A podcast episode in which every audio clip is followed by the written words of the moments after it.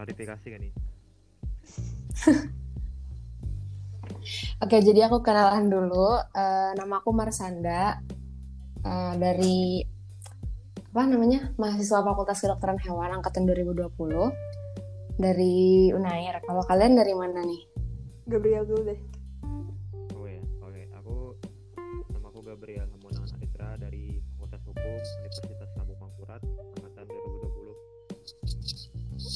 Nah, kalau kalau aku sama kayak Gabriel, cuma kita nggak sekelas.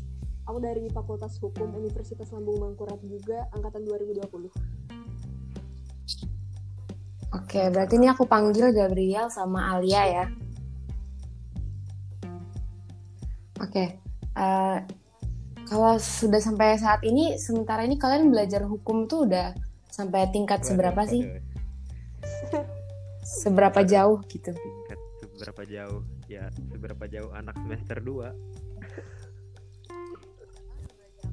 Ya kalian udah belajar apa jauh kan kepo nih. Sementara uh, sejujurnya aku nih anaknya tuh nggak terlalu apa namanya nggak terlalu bisa soal hukum gitu. Makanya aku pengen cerita tentang hukum gitu. iya iya betul betul betul kalau ini Kalau ah, Alia dulu dah jawab Alia silahkan uh, kita sih belajarnya masih masih basic banget ya Yel. Sebenarnya Yoi. waktu semester 1 kalau yang tentang hukum itu baru belajar PIH sama PHI, pengantar Iya. ilmu hukum sama pengantar hukum Indonesia. Nah, yang namanya pengantar ya kan masih masih mengantar ke dalam ilmu tersebut. Jadi jadi masih Iya Kami iya. diajarin uh, perbedaan pidana, perdata, hukum publik, hukum privat. Seputar itu sih.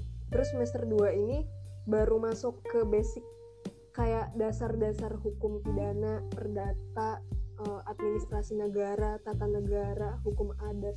Tapi itu masih nyentuh dasarnya banget sehingga uh, disclaimer mungkin yang akan kami katakan di sini adalah sejauh uh, apa yang kami tahu do- doang gitu.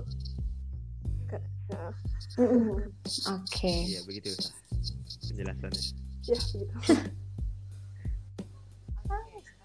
Oke, kalau gitu aku mau tanya-tanya beberapa sih. Kan kebetulan aku kan kuliah di Fakultas Kedokteran Hewan nih. Kemarin waktu aku lihat banyak kasus itu sebenarnya ternyata ada hukum untuk kasus penganiayaan hewan. Tapi seperti yang kita ketahui bersama kalau di Indonesia itu kan eh, sangat jarang ya kasus hewan yang sampai masuk ke pengadilan. Kasus penganiayaan hewan, maaf. Itu masuk ke pengadilan. Nah, itu menurut kalian gimana? Gabriel dulu deh.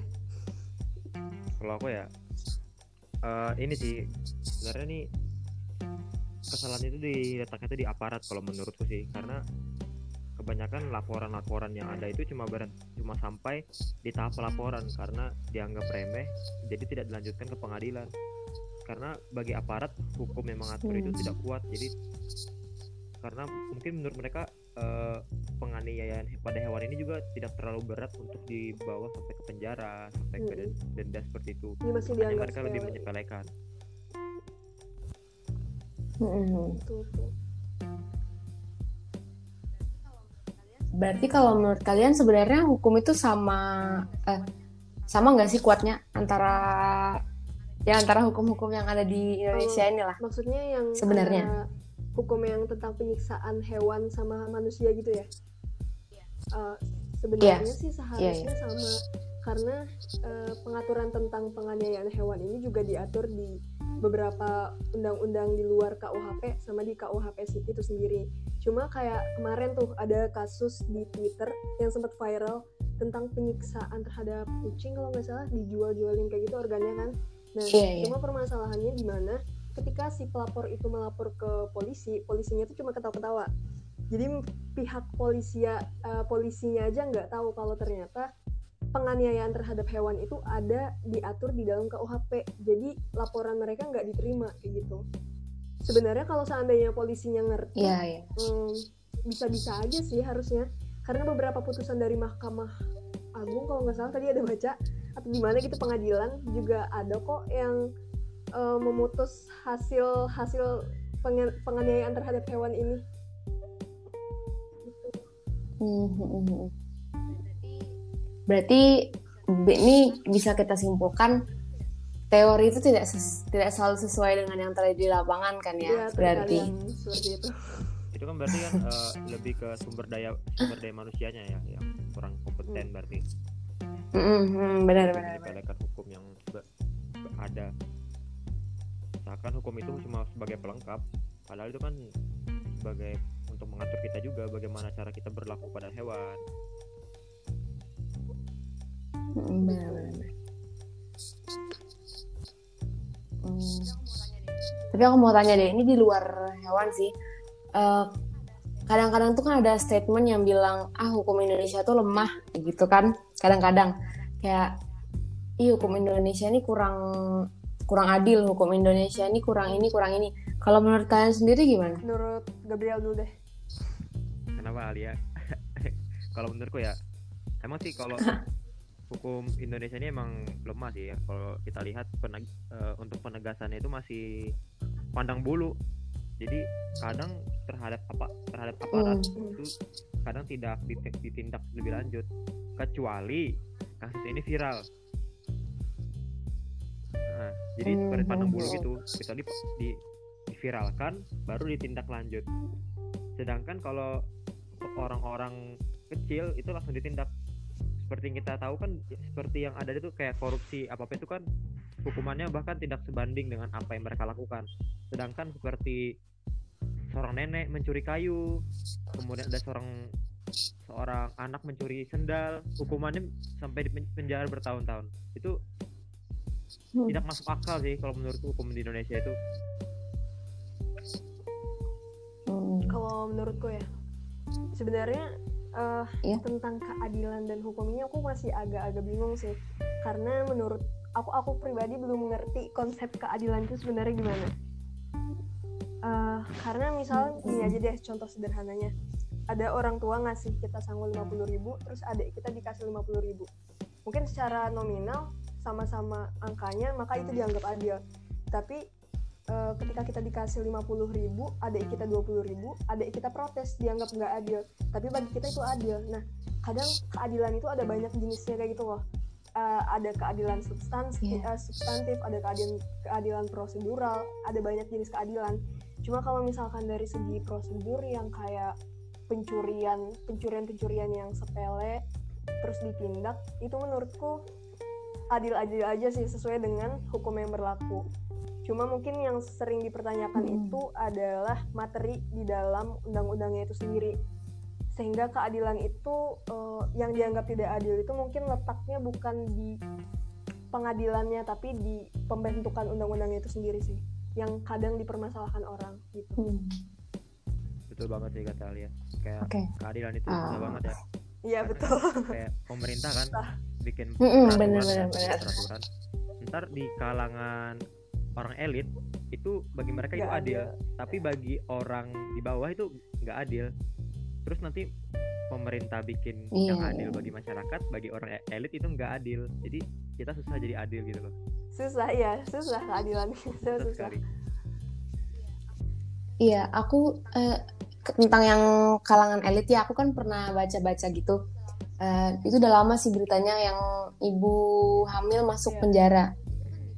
Itu kan dibiarkan di- masuk penjara gitu kan. Sementara kasus artis inisial GA itu dia di oh, tidak iya. dipenjarakan karena alasan memiliki anak umur Hmm. 4 tahun. Kayak Iya. itu kan ya di luar kayak lah terus ini mana yang benar gitu kan membuat masyarakat juga bertanya-tanya Iya, betul tuh Nah, terus dari jawaban kalian tadi aku tuh jadi kepo. Sebenarnya kalian masuk jurusan hukum ini mau mau apa tujuan ke depannya gitu.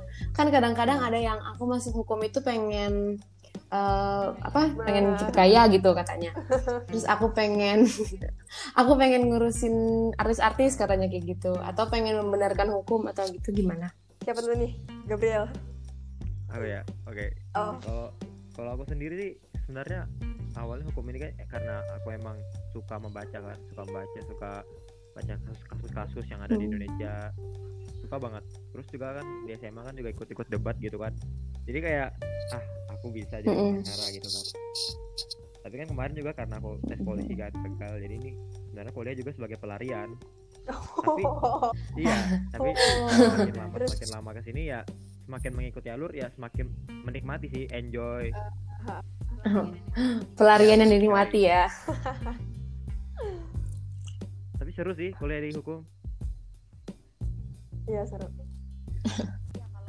Iya kalau kalau suka pasti seru. Kalau kalau Alia gimana? sebenarnya ini ini itu cita-cita dari enam tahun yang lalu, tujuh deh. Hmm. Uh. Jadi sebenarnya dari SMP itu udah pengen masuk hukum, cuma SMA-nya sesat ke IPA. Jadi di IPA itu lomba-lomba sosial, kayak mungkin apa ya PCTA ikut juga, da, olimpiade Ah. kebangsaan, pidato, yang gitu-gitulah. Jadi sebenarnya masuk hukum ini karena emang hatinya mantap ke situ. Karena pernah baca, Hmm. katanya kan kayak gini di Twitter dulu. Eh, masuklah ke jurusan yang kamu itu rela ngubek-ngubek materinya walaupun tidak disuruh. Nah, terus aku mikir apa sih yang aku rela nyari-nyari tahu materinya sendiri tanpa disuruh? Dan habis dipikir lagi ya hukum jawabannya. Karena tanpa disuruh dosen pun eh, kalau iseng ya rela aja buka-buka artikel, buka-buka jurnal kayak gitu. Keren keren keren. Iya. Harus rajin banget sih anak-anak hukum update-update berita gitu kan. Berbeda sekali ya dengan orang yang pelarian. Pelarian. Tapi cukup bagus untuk pelarian. Iya. Pelarianmu mantap. Terus nih balik lagi ke topik hewan. Kalau kalian sendiri tahu nggak sih sebenarnya di mana di mana tepatnya tertulis hukum tentang hewan untuk di Indonesia ini? Waduh, Eh, tahu banyak banget kayak. Tapi banyak kalau yang lebih ke sanksi pidananya sih lebih ke itu ke kitab undang-undang hukum pidana pasal 302.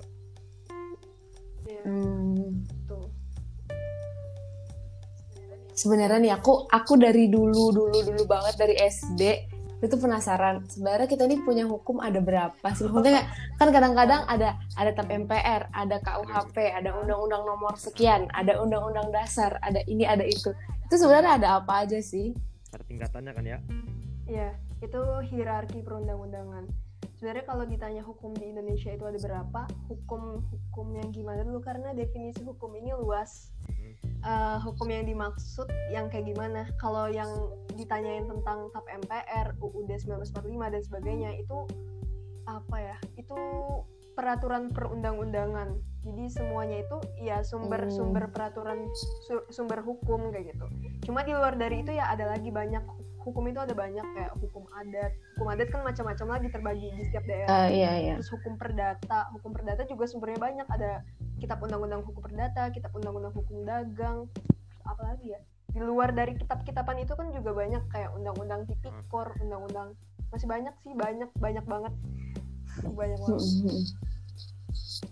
Oh ya ini terus aku pernah ketemu sama pertanyaan dari temenku kayak kita tuh lagi kerja kelompok tapi tiba-tiba dia nyeletuk aja kira-kira gimana ya misalnya kan hukum adat di Indonesia ini beda-beda di setiap be- nega- eh, di setiap daerah kan beda-beda misalnya hukum adat itu bertentangan dengan hukum yang ada di undang-undang itu ada nggak sih maksudnya ada nggak sih kasusnya gitu Jawab ya.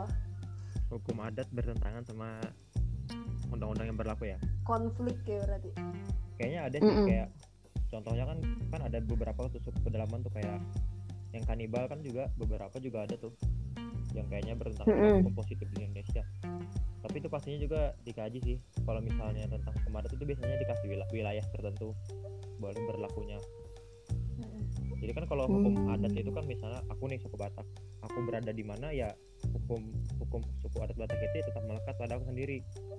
Tapi ya di benar mana juga aku berada, aku berada di Kalimantan Selatan. Misalnya aku ada di tanah daerah Dayak, ya aku juga harus mengikuti peraturan adat Dayak dong.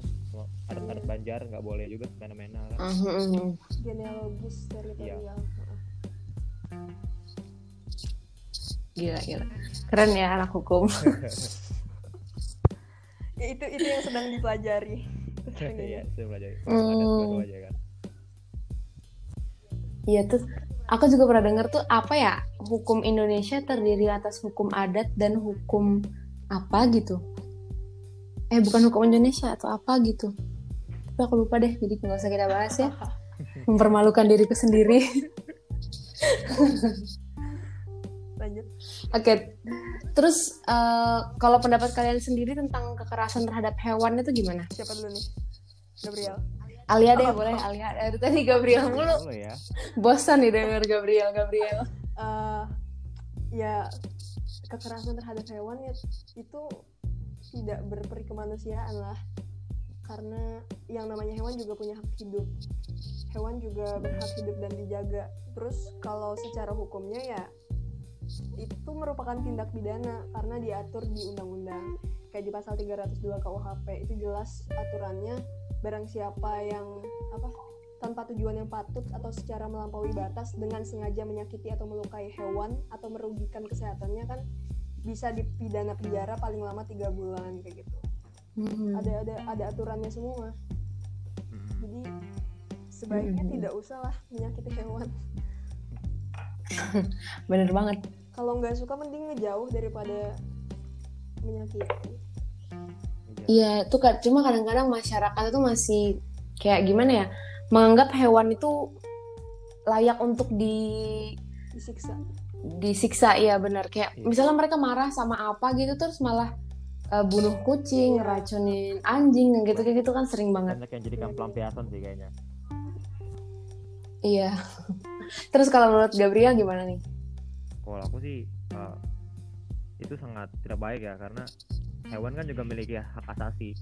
Seperti yang tadi aku cari-cari kan juga di internet kan eh, di hari peringatan hewan sedunia itu kan ada lima hak asasi hewan tuh bebas dari rasa haus dan lapar Iya, benar-benar. kebebasan dari rasa tidak nyaman kebebasan mengekspresikan tingkah laku alami mereka terus bebas dari rasa Iya. stres dan takut terus bebas dari sakit maupun disakiti itu kan Mm-mm, dibuat benar, kan itu animal welfare. bukan hewan secara wajar bukan hanya sebagai pelengkap yang ada di, yang ada di dunia ini kan.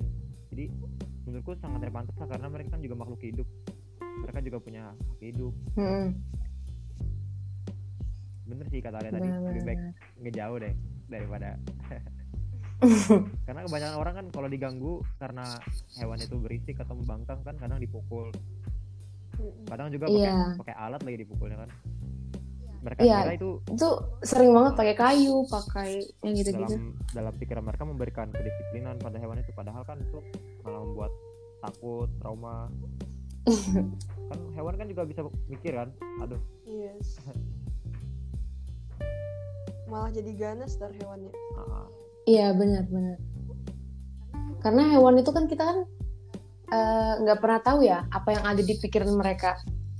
Hmm. Sehebat-hebat apa pun kita mengendalikan hewan itu kita tetap tidak kita tetap nggak tahu mereka ini lagi mikir apa, mereka lagi kenapa itu kita ya nggak bisa tahu dengan tepat gitu. iya mereka juga punya nyawa kita paling cuma tahu Mm-mm. beberapa gestur tubuh mereka kan yang menandakan mereka senang Iya, lagi marah gitu kan paling beberapa juga kalau sampai kepikiran nggak Mm, bisa benar. kita lah berarti dari jawaban kalian ini aku bisa nyimpulin kalau kalian sepakat bahwa kita sebagai manusia itu tidak berhak bertindak semena-mena terhadap hewan kan? Iya, tentu. itu. Ya. Oke, nih. eh, ini pertanyaannya mungkin jadi pertanyaan terakhir sih. Mungkin nanti aku akan tanya-tanya lagi suatu saat. Cuma Boleh, untuk boleh. di podcast hari ini, eh, ini pertanyaan terakhir. oke Jika suatu hari nanti seseorang memintamu untuk menjadi pengacara atas kasus penganiayaan terhadap kucing peliharaannya Mm. atau hewan kesayangannya, apa tanggapan kalian? Bagaimana kalian menyikapinya? kali ya Eh, tentu mau lah karena itu itu merupakan hal yang mulia untuk diperjuangkan dan memang itu hal yang bisa diperjuangkan karena memang ada peraturannya jadi kalau misalkan ada permintaan untuk eh, kasus seperti itu ya tentu aja mau dan bersedia dengan sangat bersenang hati kayak gitu Hmm. Gabriel Kalau dari Gabriel gimana? Ya. dan men- menarik juga kan kan jarang-jarang tuh ada orang membawa kasus yang hewan ini kan ke pengadilan itu kan jarang banget jadi itu pasti juga sebuah hal yang Mm-mm. menarik pasti kan kita Iya benar, kalau iya. misalnya kita nih jadi pengacara kita kan juga perlu cari nama kan kayak Benar, benar, kucing itu kan juga trending juga kan Hmm. kan lumayan tuh Iya. cari nama jadi menarik Ya. juga sih Mungkin nanti kalian bisa jadi pengacara pertama gitu yang bawa kasus hewan. boleh boleh tuh Kan belum pernah ada nih. amin selama ada undang-undang yang melindungi kan ya iyalah Iya, boleh iya asik. Aku tunggu banget nih. Nama Alia atau Gabriel nanti muncul di Twitter. Pengacara bernama pasti keren banget sih. Oke, itu tadi udah pertanyaan terakhir. Uh, mungkin nanti next time kita bisa ngobrol-ngobrol lagi. Makasih banyak Alia dan Gabriel sudah mau mampir di podcast ini.